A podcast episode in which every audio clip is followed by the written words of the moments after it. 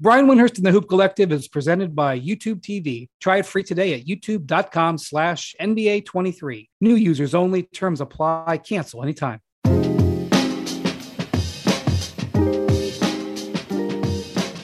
Hello, welcome to the Hoop Collective podcast. We talk about the NBA, which we are doing on Tuesday late morning. Joining me from New York City is Tim Bontemps.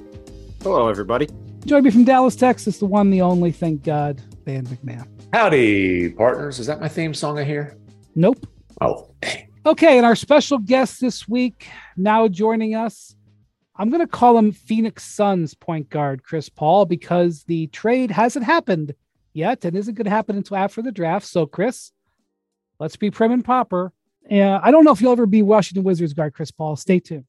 But the reason you're here is because uh, you wrote a book uh, 61 life lessons from Papa on and off the court, which you wrote with Michael Wilbon. Uh, I've read a big chunk of it, Chris. Um, you are somebody who generally has kept your own counsel. You're not somebody who will reveal a ton. You are very revealing in this book, especially about your childhood and college years.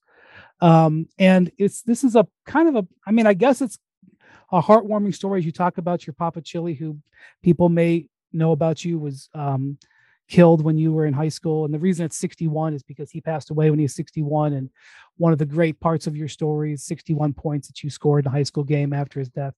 That's what the story is based around. But I'm, it's interesting to me that you were so um, you really were telling a lot about yourself and revealing a lot of your emotions mostly in your in your formative years. That's not something we've seen from you before. So i want to know why why why did you feel like you wanted to do this? First thanks for having me brian i appreciate it. That's a um, it's interesting you say that as far as revealing. Uh, we'll probably come back to that at some other point. But I, I felt like it was it was time to tell this story. It's funny when i was in high school after i scored 61 points someone that came down to my school and asked us about doing a movie about it. And at the yeah. time, we were like, we didn't really know much about nothing, but somebody told us it might mess up my college eligibility.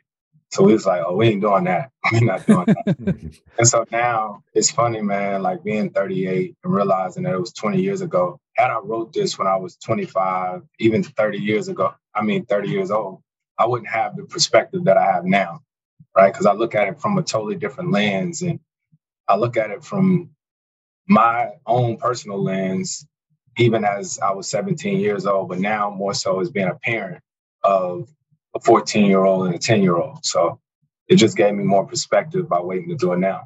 Little Chris is 14. That's crazy, right? yeah. You've been doing State Farm anymore. commercials for a long time. For a real long time. He used to take to them press conferences with me too. Right. Now you know, one of the one of the things that you say in here that I'll I'll probably always remember is um, you talked about your grandfather's hands because he worked at he had a service station, and whenever he would come to your games, uh, whether it was football or basketball, if we had more time, I'd ask you about your Pop Warner career because I'll bet you were a hell of a football player. Man, but, I went to the um, national championship, Pop Warner. Was as a running back? I played quarterback, middle linebacker, receiver. Yeah, but did you run I mean, a lot? You knew you knew yeah, quarterback. Come on, yeah, man. Right. The guy's a That's point true. guard. That's I, ran, I ran a lot though as, as a running back. Yeah, I'll bet you ran a lot. Um, could have been a good career.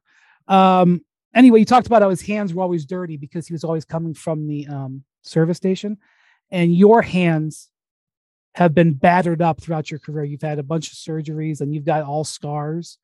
And I thought something one of the most, uh, you know, Wilbon, uh, Michael Wilbon, our colleague, and this book is written um, very I think young adults, I would actually recommend it even for young adults. It's it's it's a good book for it's not a hard read. Not it's just it's very simply written, but the authenticity of this, I feel it.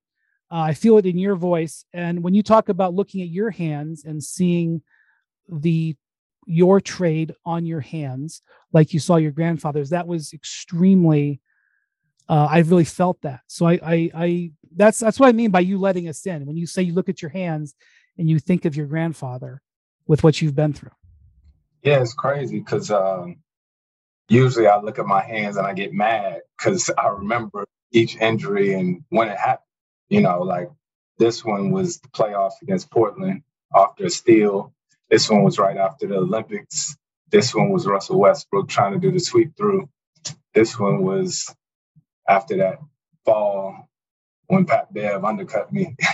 and but I mean, you just remember all these different things, but it is it is wild to know that I have that connection with my grandfather because I mean he could have on a nice suit at church, but as soon as he put his hands up, you knew that he he, he ran a service station.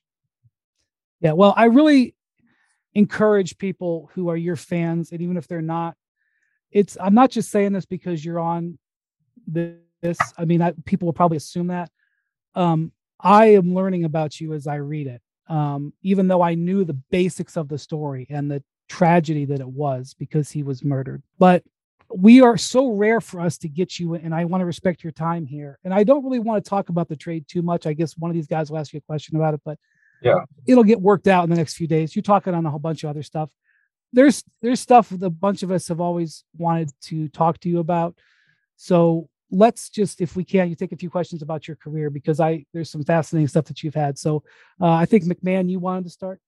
Well, I, I, do think we've at least got a hit on the trade, and we're kind of joking about it. You're in this state of transition, and Chris, you've you have been traded in your career when you wanted to be and where you wanted to be, and you've been traded when you didn't have any control. You've been on all sides of this. Yeah. I understand this is kind of a, a situation that is in the process of working out, but how are you processing uh, you know, the fact that a very successful chapter in Phoenix is, is coming or essentially has come to a close. And how are you hoping this works out once the, the smoke is clear and, the, and you know the full transaction is done? Yeah, I don't know. It's like a sort of uncertainty, you know. Uh, as like Windhorst opened up with, he was like, it's not official, but obviously it is what it is. So I just gotta wait and see what happens, basically. And being in a career this long, it's been times where I knew trade was happening, haven't, but you just I think I might have said it yesterday is that you realize that nobody owes you anything. You know what I mean? And that's good and well. So I think for me, if you do call it a problem, it's a good problem to have because at least I know I'm gonna be playing. Let me ask you this. You're probably going to get 15 extra million dollars guaranteed out of this. Does that does that I mean, I would say that probably wasn't a bad day because you you know you were looking at maybe getting waived. Does, does that you care about that at all? I mean, is that like, well, at least I'm getting. You said you found out on the plane. I hope you were on a nice plane because you just got 15 million as part of that deal. Yeah, but as you said, I usually don't say too much, you know, because because right. I know a lot more than I know usually gets divulged. So sure, like I'm yeah, I'm I'm never gonna complain about something or whatnot, but it's not always what you think it is. Well, something that wasn't what we thought it was was, I guess, about 11, 12 years ago when everybody thought you were going to be a Laker. We talk about things that were going to happen and weren't going to happen. I I just will never forget both hearing that trade was going to happen and then a short time later finding out that David Stern had vetoed it and then it wasn't going to happen. And I was curious, sort of, what were your emotions like, you know, leading up to that, finding out like, hey, I'm I'm sure you were told, hey, gonna go play with Kobe, maybe talk to Kobe about it. And then like what was sort of that whole roller coaster like from start to finish?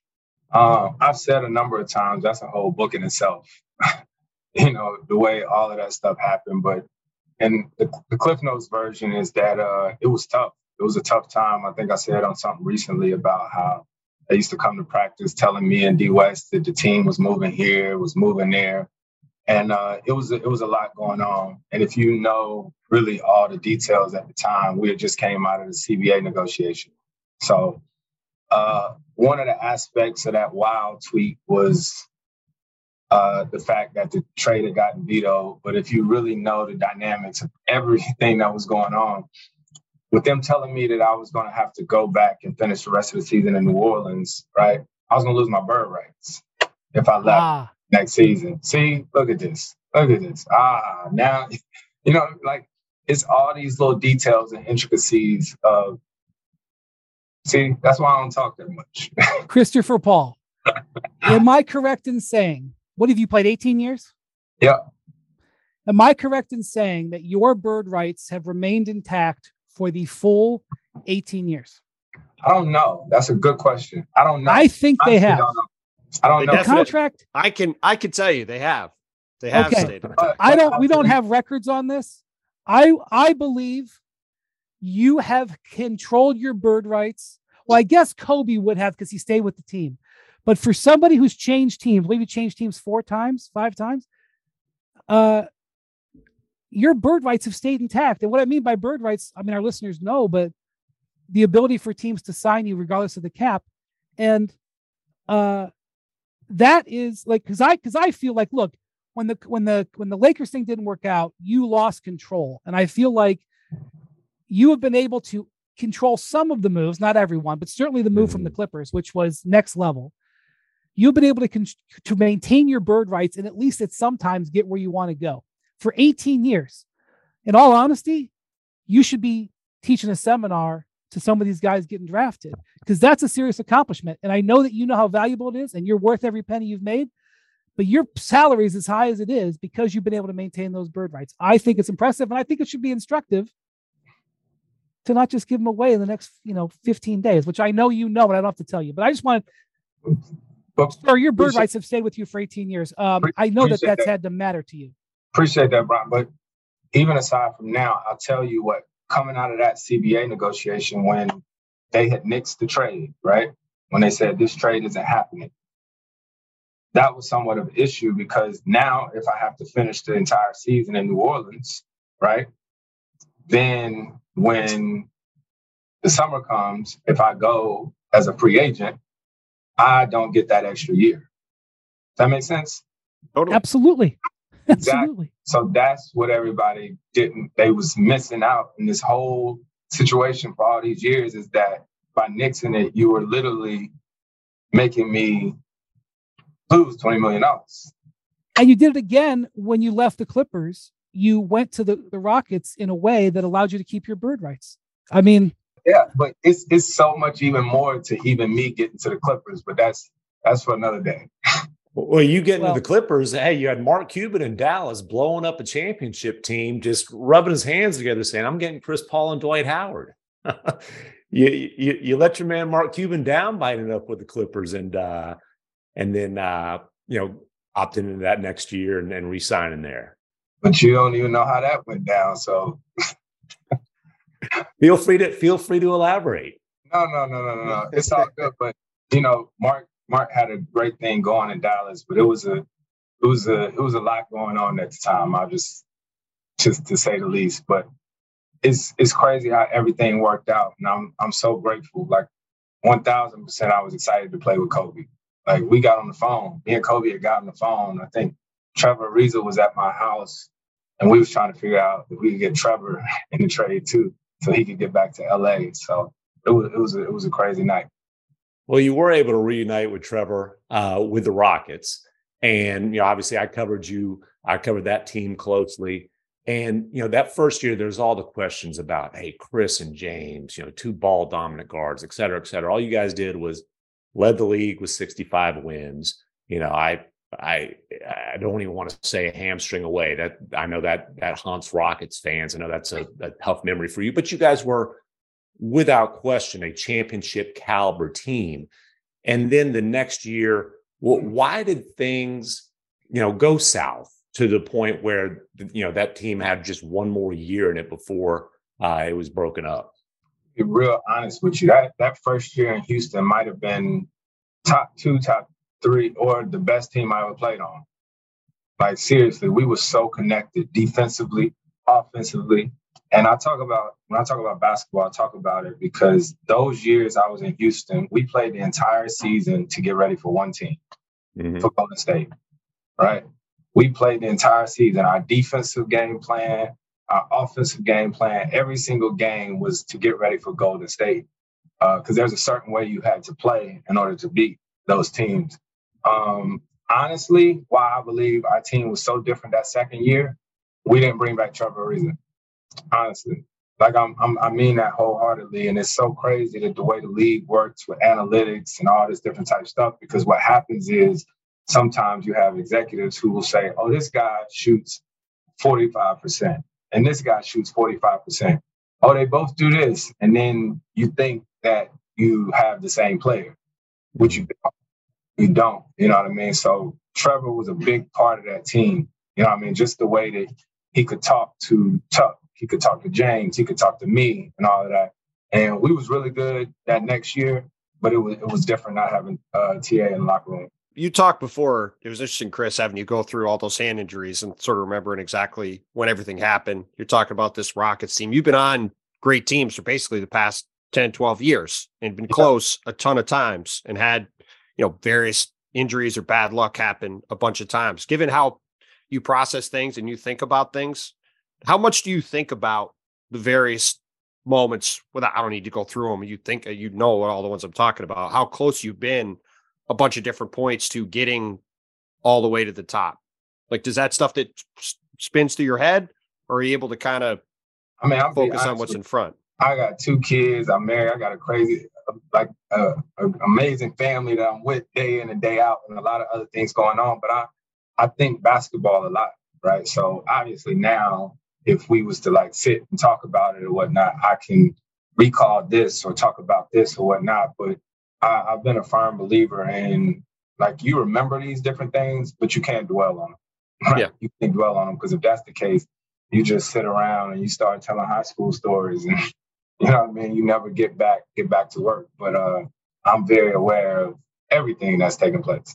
So this the CBA that you negotiated as the prime one of the prime things you accomplished as the president of the Players Association is about to expire. During the CBA, we've seen huge increases and flexibility for guys at the top end, increases for guys at the bottom end, uh, parity in the league, which has been the dream of the owners for a long time, five different titles, and of course, the bubble, where uh, who, who knows what you and Bob Iger and Adam Silver did. I mean, that's that. Speaking of other books you could write, yeah, right. If you can write with this, if if you if you're going to continue to write with Michael Wilbon with this inspect in introspection, I'd I'd like to suggest um, a multi book deal coming up because it would be very good.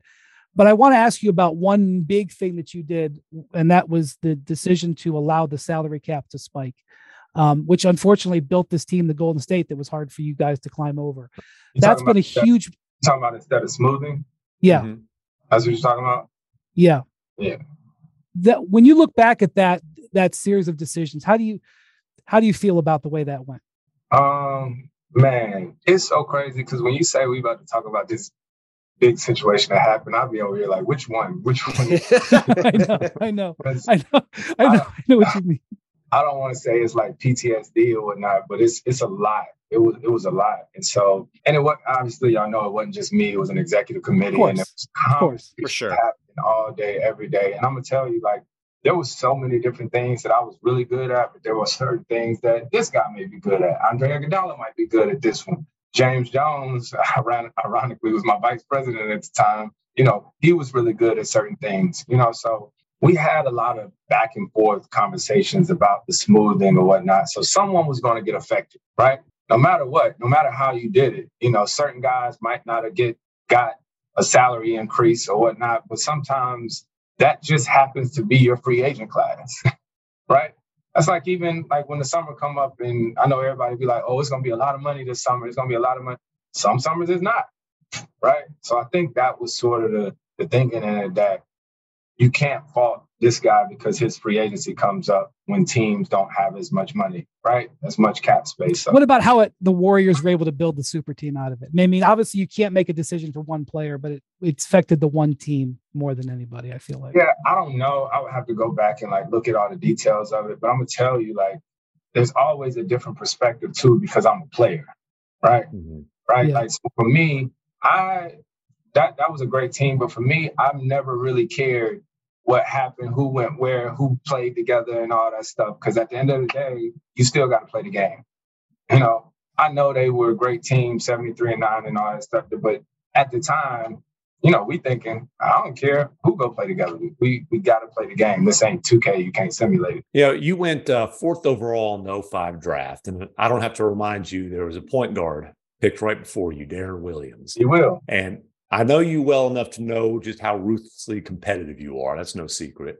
Uh, and there was a stretch there early in your career where there was a debate. Hey, you know, best point guard in the league is it CP3?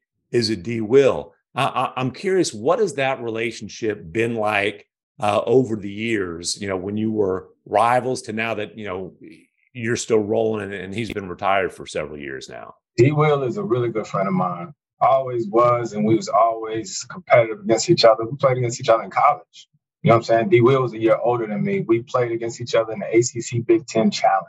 We had just found out we was number one in the country right before we played them at Illinois, and they beat the hell out of us. They beat us bad. And so that was a great. They had a great team. Yeah, they did.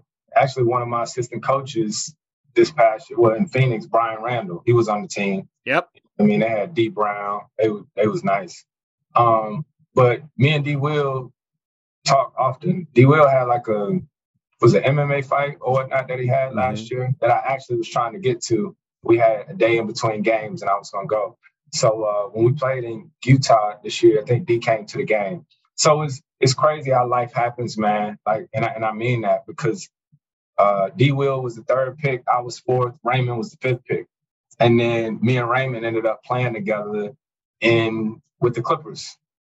And I never forget, and this is so crazy. Like I remember D Will might have been in Brooklyn at the time or something, and he was thinking about leaving. And I remember Doc um, saying like they was thinking about bringing D Will in our team, so we all was gonna be on the same team. I was like, whoa, now, oh, now that's that's a little that's kind of crazy to have all of this, you know what I mean, three, four, and five on the on the same team. But uh, yeah, man, D D Will is uh is, is my guy for life. Well, speaking of that draft, I, I, believe there there was some thought at the time that you were going to go second, or at least you were maybe thinking you were going to go to Atlanta. Um, yeah. sort of what was draft night like as you were waiting to find out where you were going to wind up? Man, I just knew I was going to Atlanta. I knew I was going to the Hawks. Um, it was it was crazy because um, I worked out for the Hawks and I worked out against um, y'all know Aaron Miles. Oh yeah, yeah, for sure. He was in Boston this past year. Yeah, yeah. So I worked out for the Hawks against Aaron, against Aaron Miles. And because I was a top pick, you really ain't supposed to work out against people. You know what I mean? And I remember, I remember when I went to work out for Charlotte, I went and got in the car and Tony Douglas was in the car. And I was supposed to be working out by myself. And my agent was like, uh, get out the car. You're supposed to be working out by yourself. I was like, hell no, I've been waiting to play against somebody. same same thing against Aaron Miles. My my workout against Aaron Miles was so good, like so good. So I thought I was done with workouts. Worked out against Atlanta, went to the Omni Hotel. I'm like, cool, I can go back home, done with these workouts. Y'all, I don't know if y'all know this, but then New Orleans called. New Orleans called my agent and said they wanted me to come work out the next day. And I was like, nah. said, no. said no because they had the fourth pick. Charlotte had the fifth pick. And at the time I was like, if if I drop all the way to four, I'd rather go home to right. North Carolina with five.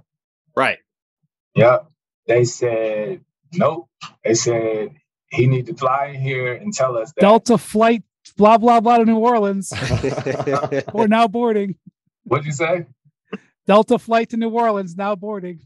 so they told me they was like, you need to come out here and tell us that yourself. Um, like, yeah, they was like, if you don't come out here and work out, we're gonna pick you anyway. Oh. So I flew out and uh, I worked out, and I asked him to take me by B. Scott, Byron Scott, who I'm so grateful for. Like so grateful for B. Scott. That that is my family for life. Him and uh, Allan Bristow took me to TGI Fridays. Allan Bristow. what? My, yeah. In New Orleans, they took you to TGI Fridays. Yeah. Then I went and worked out. And I don't know how to throw a workout. Y'all used to hear people say like they throw workouts, like miss mm. shots, stuff like that. I killed. Not really how you're not how you're wired. I don't know about that. I don't know about all that. So I, I killed the workout. Didn't even stay the night. Big Shot, who's still the manager now, uh, the equipment guy for uh, New Orleans, took me on the way to the airport. He took me by Bourbon Street because I just wanted to see that. Then he took me uh, took me to the airport. So, so the rest the is history. Said with the number two pick, Atlanta Hawks. Start getting up out my chair. It was like Marvin Williams. Jeez.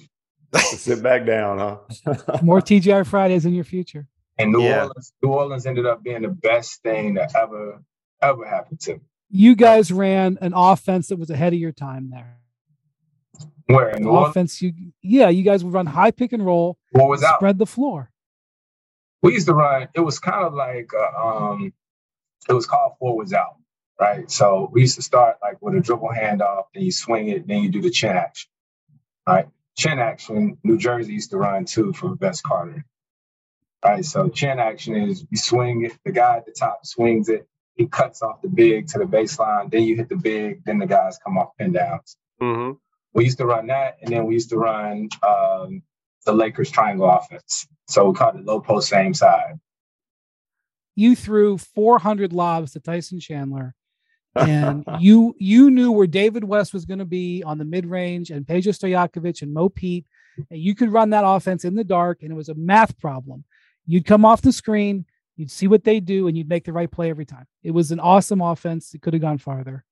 Um, you know what? Was, that the snake in the ball screen or whatnot, right? So uh, Dr. Jack, who passed away a couple years ago, you know what I'm talking about? Dr. Yeah. Ramsay. Oh, Dr. Yeah. Jack Ramsay, Ramsay yeah. Coach Ramsay. I always appreciated him because some people just like he every time he used to see me, he used to come up to me and be like, You started that that cutback, that that snake in the ball screen. And so I was playing in New Orleans and I didn't used to shoot the ball that well. And me and Tyson just started that one day of practice because he started setting the screen a certain way and I would cross grain. So then it forced me and Tyson to be on a two on one on the big. Well, that I think that offense is ahead of its time. I'm not an X and O expert. You just lost me about four different times talking about chin action, but we're not going to go very far if you and I are talking X's and O's. Um, we know you got to go, but before you do, I just you've been away from your family during the seasons for years now, basically since you got traded to Oklahoma City. Is that right? Yep. Um, I know how important it is to you. You told me you've got a 14 and a 10 year old. I've got a five year old. I have problems. I just got off the playoffs where I was gone for so long. I have problems, so I understand. I have to believe that playing with your family has got to be a priority. I'm not asking you to break news here, but it just makes sense. Um, who live in Los Angeles? I'm gonna tell you the truth. Like uh, one thing that I'm fortunate to have, right, with my wife is that we really talk to our kids, right? They're 14 and they're 10. So especially like my son, my daughter, she don't care too much. she she be in her own world. She is an angel, but she you tell her she'll she'll figure it out. She'll but but my son is cool because he's at an age where he's very aware of everything that's going on. So when things come up, or it was even a possibility of a trade for me, we talk about what this contract could look like, what that would look like, living here. If you take this much money, where it live here. So he is very aware of everything. And I appreciate that about him, about my wife. And so he's talking about his inheritance. He might you might not care about the 15 million he does. he set himself up to be the uh, Players Association president in about 15 years, is what's happening. Yeah, right. Yeah, right. Oh, that inheritance tied up in so much stuff. We don't know. Are you excited to watch him go through high school and play, Chris? I am. I am. I'm excited about it. Uh, and my daughter. You know what I mean? Like it's. I don't know about y'all, but my my folks didn't miss anything. My dad coached me football, basketball, and he had a regular job. You know what I mean? So the fact that they made a way, you know, with just regular means of income, you know, it's just you want to be as present as possible. But like I said, my family knows me best. So they know what makes me tick and what makes me go. So they they know and they'll be a part of any decision that's made. All right. Well, you got to go. You on your book tour. Thank you for your time. I think it's going to work out for you. Who knows where you'll end up on Friday? It may not be Washington. I'll leave it at that. And thank you to your agent Jess Holtz for making this possible as well. She's an avid listener and supporter of the pod. So uh, she? will be she'll be uh, mad at she'll be mad at me in another three or four days about something, but it'll be okay. That's a- avid and, uh, listener, supporter is a, is uh, that, that that's conditional. that's fair. Let me rephrase that. Thank you for your time, Chris. We'll see you out there on the NBA road. More Hoop Collective podcast after this. The NFL schedule drops this week, and you can be there to catch all the action live and in person with Vivid Seats. Experience every touchdown, every tackle, every eye popping play of your favorite team.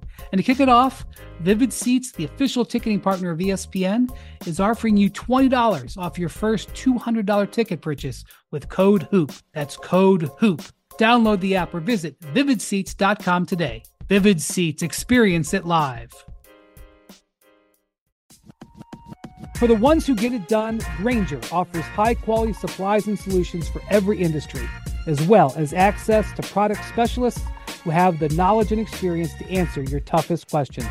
Plus, their commitment to being your safety partner can help you keep your facilities safe and your people safer. Call or click Grainger.com or just stop by.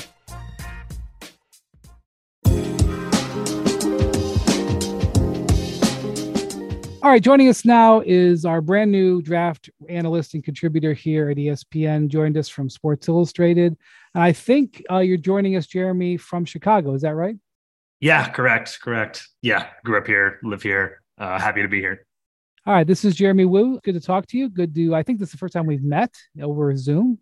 I don't know, or over audio. So, welcome. And uh, I'm actually really happy to have you on today, not just because the draft is on Thursday and as anybody who listens to this pod knows, I know next to nothing about the draft. So you, I've got very little. You're going to dominate this section because I know very little about it. Um, but uh, you, you and Jonathan Givony uh, released a new uh, mock draft on uh, on Tuesday, and so we've got the freshest analysis and information in here. And um, this is uh, Jeremy. You've covered. I don't know how long you've covered the draft for, but this is a uh, more of a spicy lottery than I feel like we've seen the last few years. Not that I'm an expert on it. Yeah, absolutely. Um, I mean, right at the top, obviously, you know, we've been talking about you know possible you know trades at two and three now for you know a week or so, but but really all the way down, uh, and I think that has to do also um, not not just sort of like the flatter nature of the draft class, but just the supply and demand with uh, with draft picks, where you have so many picks uh, concentrated with uh, really a handful of teams. Uh, you know, Indiana, Utah, Charlotte, uh, Brooklyn has a couple first rounders. Uh, you know, these teams, a lot, a lot, of teams with multiple picks.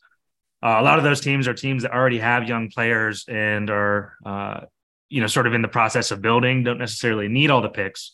and then obviously factoring in the impact of the new CBA, how that impacts particularly higher paying teams and their draft picks uh, I think there's a lot of incentive for people to move around. Um, I feel like every year I go somewhere and I say, "Oh, there's going to be all these trades," and then nothing happens. But uh, I do think this year there are is more more behind that than than normal. Yeah. So okay. So the drama in this draft is going to be with Charlotte uh, with the number two pick, and for the last two mock drafts, you guys have Brandon Miller from Alabama, small forward, great size in there. Um, and look, by the way, I am fully aware that this is not an exact science because at the top of the draft, I am having conversations um, and uh, talking to teams all day long. And there is uncertainty here. And I assume there's some level of uncertainty in the Charlotte organization itself. But you, for the second straight mock, you and Jonathan have uh, Brandon Miller at number two. That is a huge decision.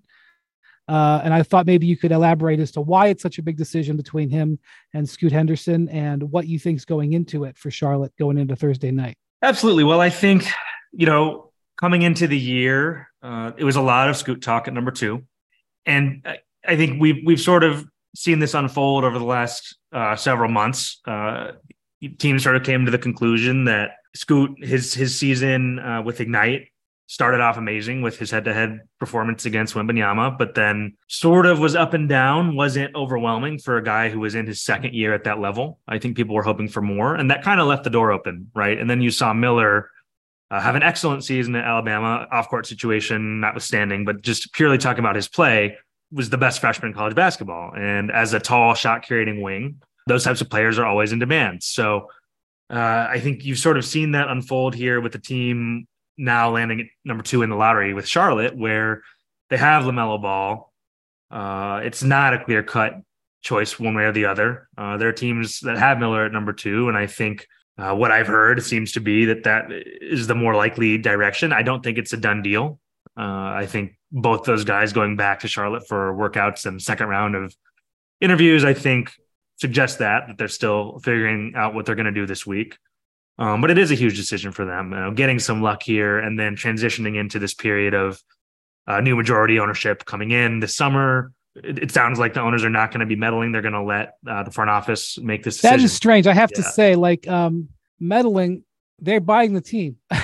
you know, like uh, this is an unusual situation. It has happened over the years a handful of times where there is an ownership transfer in place when there's a either the trade deadline or uh, I mean that was a big thing. Like this year, would Mat Ishbia get in charge of the Suns by the trade deadline? He did, and oh goodness, what happened? There have been times when there's been ownership transfers in place during the draft, and I think it's gone both ways. Where the incumbent owner, look, the money isn't wired yet, you're not approved. Uh, I'm making the pick. In this case, Jeremy, you have um, uh, a, a, a currently a minority owner in Gabe Plotkin with some partners. He is buying out his partner, Michael Jordan. So they're already in business together. Secondly, Jordan is keeping a significant percentage of the team. He's not going away. So there's some investment on both ends here between Plotkin and Jordan, both bef- before this process and after. So it's it's interesting that it as you just said, the word is that Jordan is the one overseeing this, and I wonder how much of a role that plays. I, I don't have an answer. I don't expect you to either, but I do think that that's an interesting thing looking looking at this situation.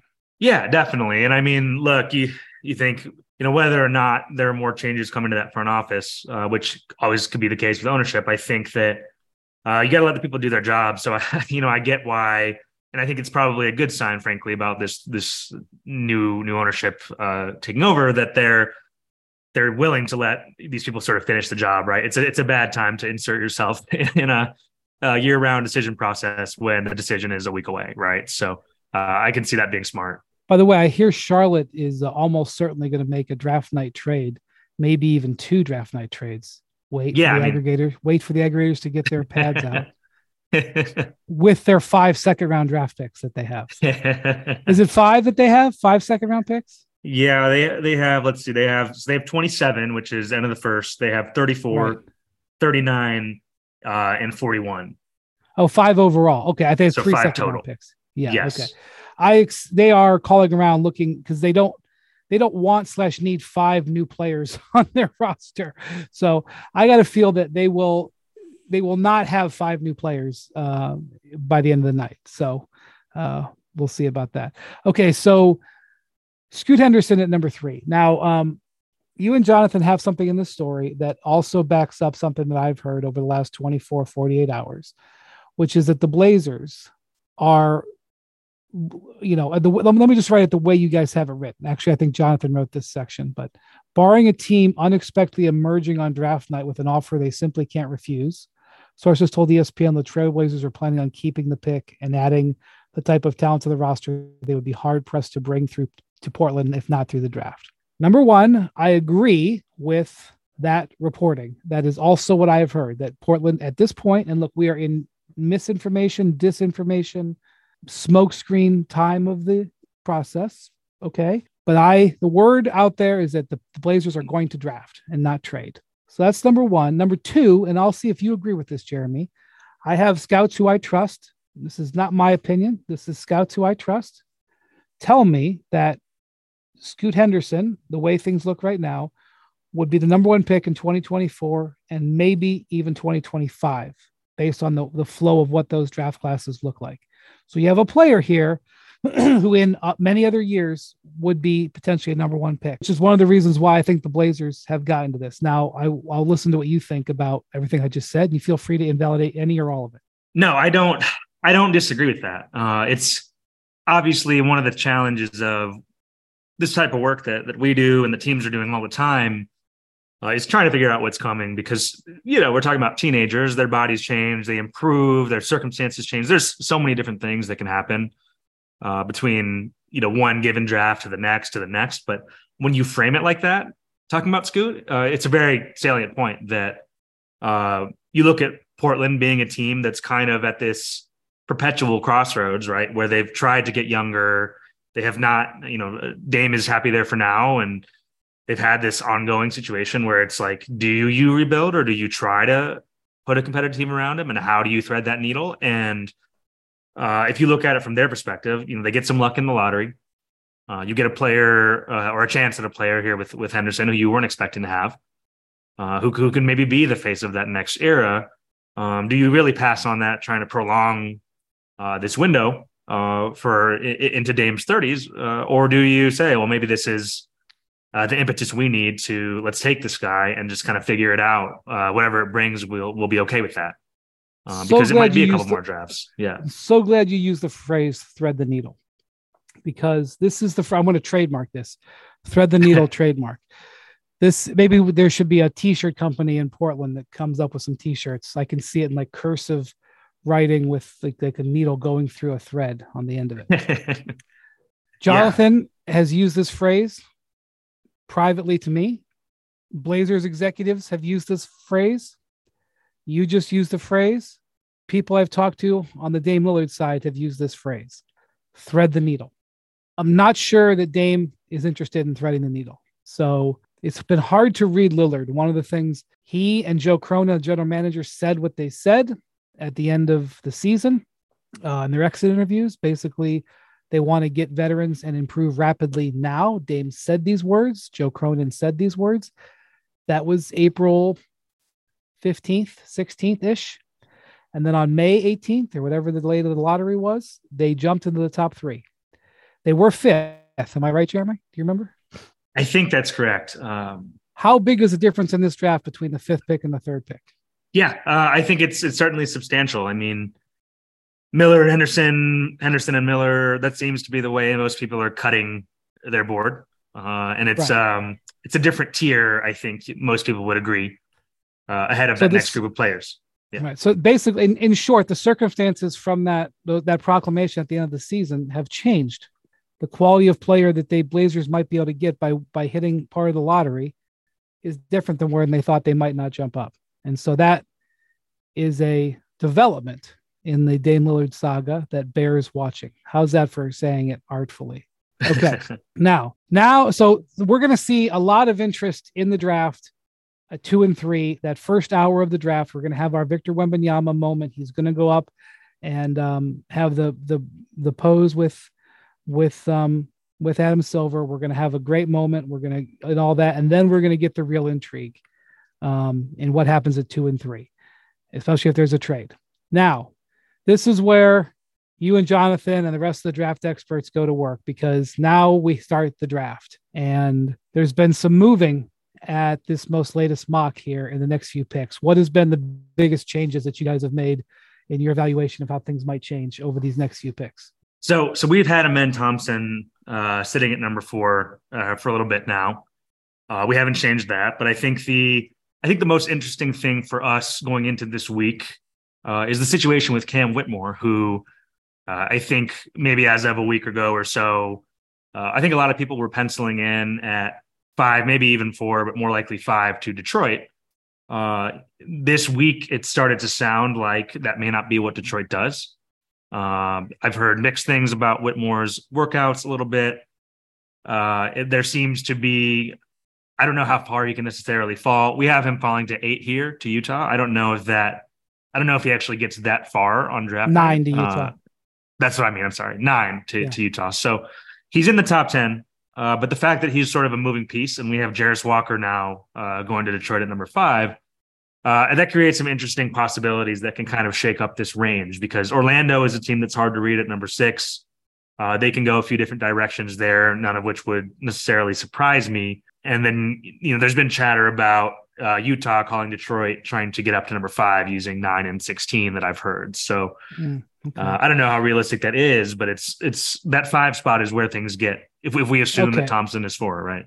Right. So there's been, I, th- I think some people are going to be somewhat uh, familiar with Amen Thompson. He's a wing. Um, spent this last year at Overtime Elite in Atlanta. Um, and he's a player who, how would you describe him, Jeremy? He's got excellent size and known for his playmaking and defense, but not so much as for his shooting. Is that is that a fair assessment?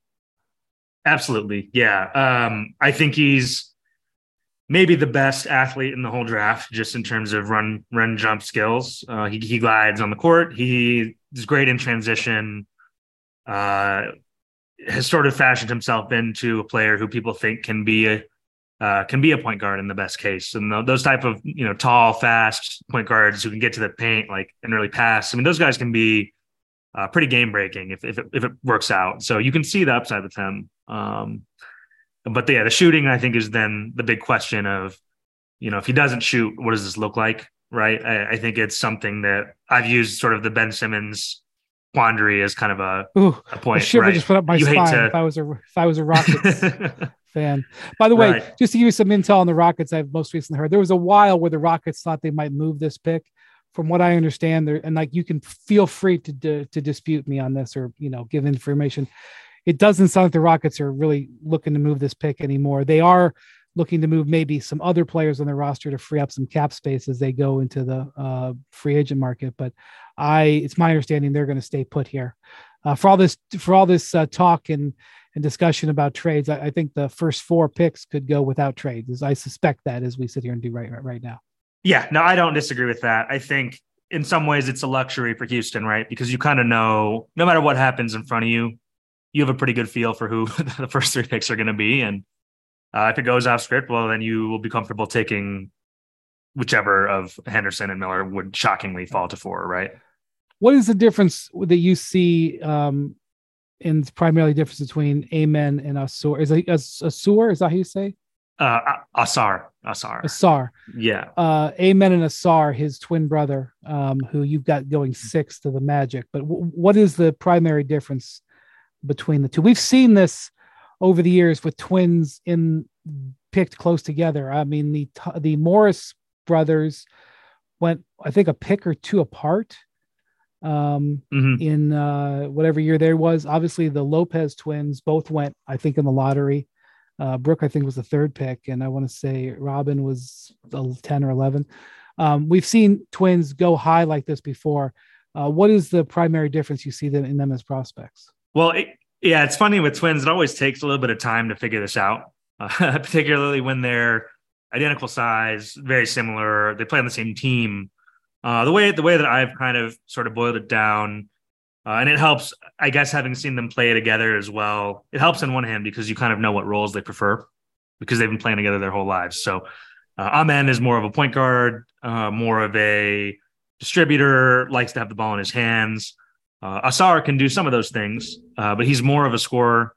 Uh, he's a little bit more comfortable catching and shooting, so he's he's more of a wing who can play off the ball more comfortably. Uh, defensively, I think Ausar, and they, they've told me that too. They both told me that like probably a year ago when I talked to them about it, trying to figure out you know how they grew up together. Uh, Ausar is always the guy who took the tougher defensive assignment, so they both have potential to be very good defenders. But I think I think it's more ingrained in Ausar to sort of be the perimeter stopper, right? So so you could say Amen is sort of the big jumbo point guard playmaker, where Ausar is more of a he can play on the ball and he can pass, but he's more of like uh, he slots more neatly into that traditional perimeter scorer, perimeter stopper, two way type of wing role.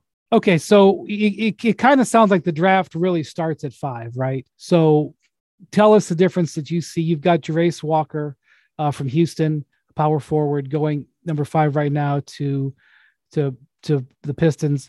It sounds like you guys are working real hard on on deciphering whether or not that's going to end up actually being there. And then you have the possibility you mentioned Cam Whitmore, who's a uh, wing out of Villanova.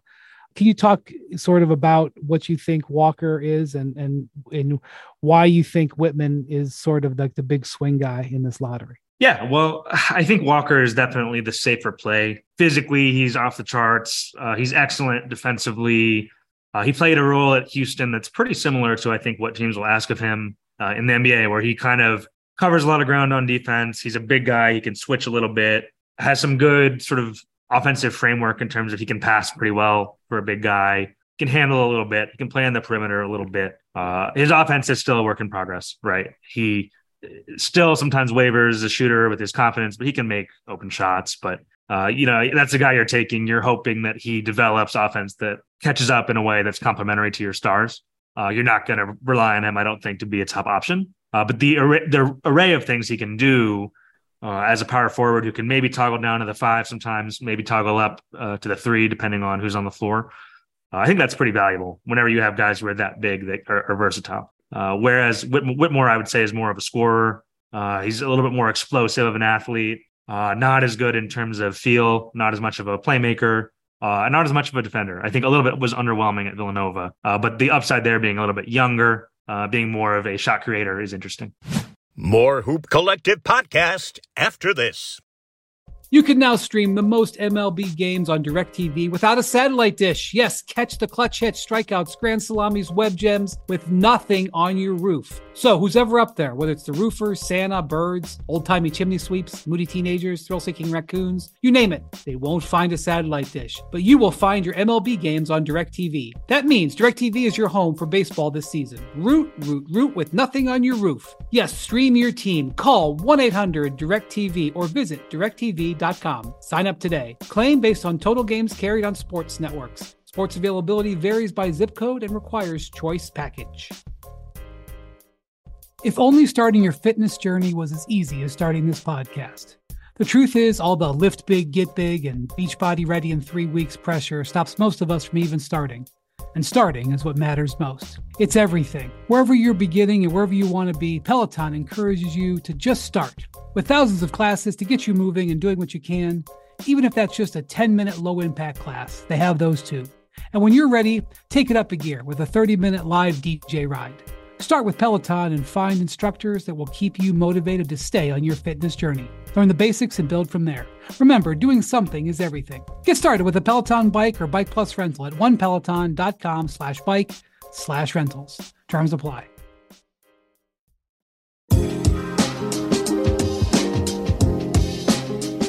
Yeah, so it's the interesting thing here. The the Pistons do not need more bigs. So it was it's interesting if they would go with the power forward instead of a small forward. And then one team that is definitely on the lookout for a four in this draft and in free agency slash the offseason are the Pacers who have the seventh pick. And there were some folks who thought that Walker might end up being a Pacer. And if Walker is off the board here, that Taylor Hendricks, who's another power forward out of UCF, might um, might be their pick. I think they they could be in the market for for a guy like Grant Williams. He's they've got salary cap space, and Grant Williams is a restricted free agent. But uh, you have Hendricks going to the Pacers at number seven with Walker off the board in the most recent mock. What do you see about him and the Pacers? Yeah, Hendricks, I think, falls right in line with what you said. Um, they are looking for uh, a power forward. They are hoping, I think they are hoping that Walker makes it to seven. I don't know that he necessarily will, as we just talked about. But um, if he's gone, Hendricks is a very different player. Uh, he's not as bulky, he's not as big, but he is more of a shot blocker. He's a much better shooter. Uh, has some untapped upside as sort of a late blooming guy. Was not did not come into the year uh, someone people viewed as a first round pick whatsoever, right? And now here he is, maybe going in the top ten. Uh, but I, the other thing I've heard about Indiana is they're open to potentially moving that pick. I don't know what the likelihood is, but I uh, I know there's interest in adding a bigger wing. I don't think they want to overpay to do that. Um, but they do want to be competitive. And, and, I'm curious if Walker is gone, whether they do end up just happy with Hendricks or they do look to uh, maybe move that pick in some in some respect. Yeah, there's been some word about who the who teams are trying to send to Indiana for the number seven pick and who Indiana is making offers for the number seven pick. Mm-hmm. I'm a little bit hesitant to get into who they are, but some some of the trades I've heard make sense, some of them don't. So I'm skeptical about what's excuse me uh, true there, but they do seem to be looking for a wing, um, a wing with size. Um, wanted to ask you, you, you have Anthony Black out of Arkansas going eight. Um, a couple of scouts that I've talked to are very high on him, and uh, a lot of people think that he is in the wake of Bradley Beal being traded. He's a a, a combo guard uh, could is similar to Beal um, in terms of position, not in terms of the game. But um, a lot of people think this is where the Wizards are going to go. Uh, Travis Schlenk, uh, who is um, both Will Dawkins and Travis Schlenk, who Michael Winger hired to be his uh, right hand men in Washington. Both of them known for their their draft acumen, particularly Travis Schlenk, uh, who was drafted very well at Golden State, and then as the as the uh, Hawks uh, general manager, getting their first choice here. Um, what do you think about Anthony Black? Why do you think it makes sense for the Wizards? Black Black is one of my favorite guys in the draft, honestly. Uh, so I he's someone I I think in a vacuum might might take higher than this. Um, I am always careful to not. I, I, try not to let my own opinion on players kind of color like what I think will happen in the draft because I've made made that mistake in the past. But uh, I just think he kind of fits what where the game is going right now, where everybody wants these big jumbo uh, perimeter guys who can pass, uh, who make good decisions, who can handle and create for teammates. Uh, Black is very unselfish. Uh, he's a very good defender. I think one of the better defenders in the draft. Really good balance uh, for someone who's six six six seven. the question with him is is his shooting, which it's, it's funny we talk about the guys who we sort of have sitting in the lottery in this next group. None of them are amazing shooters, really, in terms of the wings and guards. Uh, so that probably helps them a little bit. You know, you can. Someone made that point to me the other day. You know, if you're talking about Black versus, um, say, Ausar Thompson, you know, it's neither one of them is a great shooter. So it's hard to like hold it against either one relative. Uh, but I, I think Black. I think Washington would be a good situation where he can really uh, develop as an offensive creator, sort of have the keys, uh, have have the freedom to make mistakes and learn. Um, it, building his confidence up is going to be important. He's a guy who was sort of a late bloomer and was, I think, way better than anyone even expected at, at Arkansas this year. Um, but someone I think whose upside probably goes a little bit underrated, in, in my opinion, uh, just just in conversations. But there are definitely definitely has fans uh, around the NBA uh, who believe in him as well.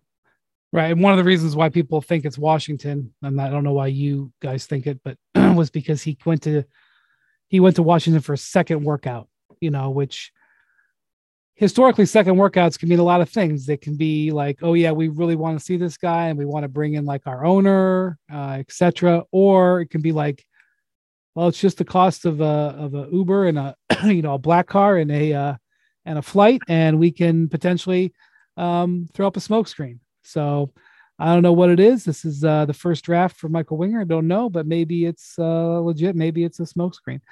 Um, wanted to ask you about a couple of their prospects in the draft. One of them is uh, is Grady Dick, who is uh, out of Kansas. Um, we saw a wing out of Kansas last year make a pretty big uh, uh splash on the NBA playoffs with Christian Braun. Uh, Grady Dick, uh, good size, good shooter. You've got him going 11th to Miami. Um, I think this is a guy that people are going to be interested in. What do you think about him?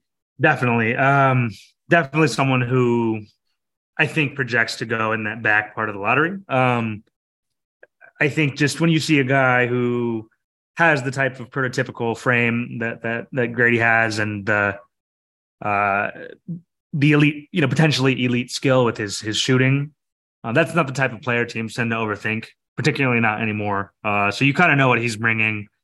Uh, I think Dick is probably a good fit. Um, we have him at Orlando uh, for 11. I, I, think if he's there, someone they'll definitely think hard about. I think should he fall, uh, I think Oklahoma City would be interested. I think uh, Toronto would be interested at 13. I think New Orleans, if he made it to 14, uh, he's also someone they could use. So someone who is just kind of an easy fit on a lot of teams just because of just the universal value, I think, of having a six six six seven guy who can really shoot, uh, who teams have to account for, and I think that's something that he'll be able to bring uh, right away as well. Uh, let me ask you about another guy, only because I've seen him play a handful of times in person. Bilal Coulibaly from Metropolitans 92, Victor Wembanyama's teammate this year. He's 18 years old. He's 6'8, 7 foot 2 wingspan. I got the opportunity to watch him play several games, um, including uh, their, some of their junior games. Um, and was got to see him in practice. Um, when I was over there, there was a number of executives who were not there to see Wembanyama specifically, but also to see Bilal, um, who were very closely watching him. Um, I think during the French finals, uh, Sam Presti popped up at a game watching uh, Mets 92, and um, we all know that uh, you know last year the the um, uh, the Thunder were at the about the same spot. They have the 12th pick this year, and they were at about the same spot. Um, and they picked Jalen Williams. Um, out of uh, Santa Clara, ended up being one of the best picks in the draft. And so here's they got the 12th pick again, and here's Sam going to watch Bilal Coulibaly play. Um, and but I wouldn't put it past uh, Presti to fly over to France just to throw up a smokescreen either, because that's how the Thunder operate. Uh, nobody seems to know what they're doing. Uh, if somebody in Oklahoma City front office is listening to this right now, they may be rubbing their hands together, going, ha, ha, ha, "We got another one." Um, but uh, you guys, so you guys have him going 16 to Minnesota, but openly admit that he's a bit of a mystery man in this draft too. He could go in the top 10, or he could. Did I say Minnesota? I meant Utah um, via Minnesota, Minnesota pick, um, one of the returns from the Gobert trade. Um, what do you think about? I know you recently went to France as well. Um, what do you think about Bilal Coulibaly and where he could be a sort of like a, a, a, up or down on this draft? Could be a, a guy who surprises people with how high he goes, or he slides. Well, will tell you. I mean, it's his rise has been really, really interesting to watch, uh, and I don't know I don't know when when you and Jonathan were over there uh, how it was for for you guys in terms of how he played, but when I was there uh, in uh, that was back in in November when I was uh, in France reporting that for Sports Illustrated. Uh, Bilal just seemed like sort of so far away uh, from being a first round pick, just in terms of the game I saw, what his role was in the team. They weren't even sure if it would be this draft or next year's draft, but he just has come on in such a big way for that team, and I think I think he's taken advantage of a couple things. One, uh, being Wembanyama's teammate in the playoffs, everyone's watching, uh, being 18 years old and, and looking pretty ready. When you, when you catch one of his better games, uh, seeing him physically what he can bring uh, and sort of the versatility that he might be able to provide, it's pretty interesting. Um, and certainly in a draft like this, where there isn't a ton separating the the whole you know chunk of guys in this late lottery and on. Um, someone you can talk yourself into. But the other thing I think he's benefited from is just uh, almost almost not being able to come over and work out. You know, teams only have so much to work with. Uh, when you right. do come over, sometimes you go through that process and you get nitpicked a little bit more, right? So we have him at 16, but uh, my gut says he'll go before that. It's just hard yeah. to identify a landing spot at this point with a couple days to go. I, I think that'll become probably more clear let me tell you one of my favorite stories from my week I spent in France in January with Jonathan Givony, who, as you know, is a legend there. So we were going to go see Wembanyama play against his former team, Asvel. And they have what's the proper way to say this? The the the, the French word is espoir game, Jeremy. But it's right. like I don't want to say JV game, but that's the best comparison. Like there's a there's a game with the junior players before the the, the senior game. And it's several hours before the game. And there was a whole bunch the game that i was at uh, there was four nba gms there. And there was probably people that i recognized from at least 10 teams. Maybe there were more. I don't know. I'm not a european scout. I don't know everybody. I just know some people um, and so they were playing against this team, and they have a guy who's going to be very highly selected in next year's draft, Zachary Risacher. Is that how you pronounce his name? Risacher? Yeah, I think that's you're in the you're in the ballpark. Okay. yeah, I'm learning well, that one too. So yeah. the, all these scouts really wanted to see Coulibaly play against Risacher or Rishashar. Zachary, okay, who is like a six foot nine point guard who Givony has in the top five in his in his 2024 mock. We'll see how it goes out. My point is he's a major European prospect. And but there was a game that night for the big team, and you know, Coulibaly had sort of worked his way into the rotation. And Givony was just like, well, he just was talking to, to officials from the two teams. He was just like, well, I'd just like to let you know that the NBA scout, the NBA executives who are here would really love to see I mean, I heard these conversations. He's just like, they would really love to see those two guys go against each other. You do what you got to do. Guess what? Coulibaly played against Risacher in the. Um, there was probably 40 people in the gym, and like 15 of them worked for NBA teams. And Coulibaly, now granted, this was against the lower level competition. Coulibaly kicked ass in that game, kicked ass in that game. Uh, although I thought Richer is a brilliant passer. I'm probably botching his name. I'm so sorry. Uh, and then he went and played in the big game and played pretty well too. Um, so, uh, look, I obviously I just you know you you you you got you go out and do the work on these guys and see these guys. I never do this, so it's unusual that I've actually seen you know overseas guys play, but uh, but I have. Is there anybody else in this? You know high in this draft who is like a favorite of yours who you would like to talk about a little bit more before we go definitely yeah i mean i think this guy is also one of the more interesting names right now is kobe buffkin mm-hmm. uh, who kind of caught my eye early in the season at michigan and then by the end of the year it was like very obvious that he uh, and, and not not you know on the team with jett howard who started the season being Juwan Howard's son, having more of a little bit more of a acumen with with scouts. Well, Kobe sort of eclipsed him as didn't he get prospect. hurt yeah. in this during the season? Jett Jett had uh, an ankle injury, I believe, that was bothering him right. for a lot of the time. Right. Okay. Um, but as that happened, we saw Kobe Buffkin kind of come on uh, as, in my opinion, probably the best prospect in the Big Ten. Um, just just sort of this like ball of energy, kind of good at everything. Uh, maybe not ready to be a point guard yet in the NBA, maybe not a great, like high, high level shooter yet, but just like not a ton of weaknesses. Uh, rebounded really well. I saw him play here at Northwestern, uh, which is a good place to see. Teams like to come there because it's quick. You get in and out of Chicago fast. You can see these games. And um, Kobe really, I, I think, sort of wrote his own discourse here where it's like, oh, actually, like maybe I'm a lottery pick. And then I think his pre draft process has reflected that. Uh, he has not worked out a ton of places. Uh, has interest as high as number eight in the lottery with Washington. Uh, his range probably goes from there to the back of the, the lotteries now. So, uh, but he's someone I think the upside is maybe not discussed enough, but uh, someone who could end up being a really good player. He's younger than he's a sophomore in, in college, but younger than some of the other freshmen that are in this draft, and uh, just really broke out in a big way. Uh, the type of guy who I think is moldable depending on how you want to develop him, and someone I'm excited to see sort of how his career is going to go. Michigan kind of had an underwhelming season this year, considering they're about to have two guys picked in the top 20. yeah. I think is is fair to say. Or anybody else in sort of the, you know, I'm not going to go all the way down, but anybody else in the back half of the first round that, um, you know, people should keep an eye out. Maybe a guy that you like before we go.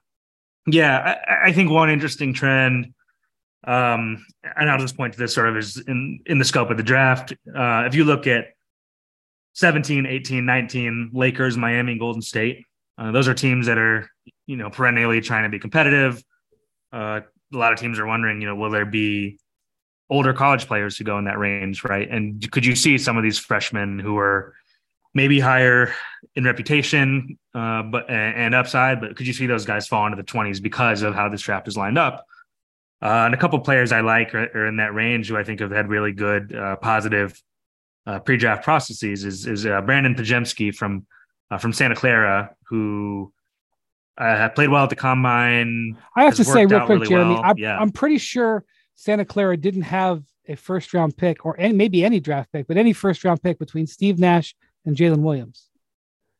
And now they're going to have first round picks in back to back years. Pretty amazing. Pretty amazing. Sorry. yeah. On. No, no, no. Um, but I, I, I think he's worked out really well uh, in a lot of places. Um, beginning with the Lakers, uh, Golden State, uh, those two teams have come up a lot for him. I think he's someone who's kind of kind of earned this uh, with a good pre-draft process. Uh, he has having been very focused on uh, what he needs to do to improve his stock. so I think he's an interesting one to watch. And then Jaime Jaquez from from UCLA, I think also now seems to be sort of ticketed for the top 25. This is a player who I've loved since I guess uh, a few years ago in the NCAA tournament, watching UCLA when he was, uh, I, I, think, a sophomore uh, playing in the NCAA tournament. Yeah, he's a uh, four-year player, uh, small yeah. forward. You've got him going 25th to the Grizzlies. The Grizzlies, as you as you know, drafts very well, especially in the 20s. And uh, the I gotta say, Rob Pelinka has a very good track record of drafting in in the in, uh, you know when he's when he's had draft picks, he's he's done well he hasn't had too many draft picks. when he's had draft picks, he's done well as well. You're talking about a guy who go who could go to the Lakers at uh, what I think 17 is their pick. Uh, yeah, yeah, yeah. So okay, well, um, thank you very much for all of your insight and expertise, and I'm sure we'll be hearing a lot more from you this week and onward. So, and I expect this uh, mock draft to hit 100%. And if it doesn't, I'll be disappointed. well, we we we try. I did a mock Brian. draft like like 2000. Yeah. I was like, you know, back when like you're a beat writer, you know, and when I was working in Akron, I did a mock draft in um like the 2004 or five draft or something, you know, and I literally got like, and back then I think there's only 29 teams. I think I got one pick right.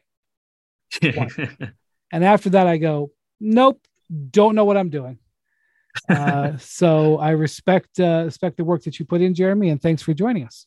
Anytime, thank you. appreciate it, man. Thanks again, Jeremy, and uh, be sure to come check out some of our Hoop Collective crew, as we'll be streaming live with reaction to the first round of the NBA draft on the ESPN YouTube channel, Twitter, Facebook, and more. Check out the Hoop Collective Draft Show.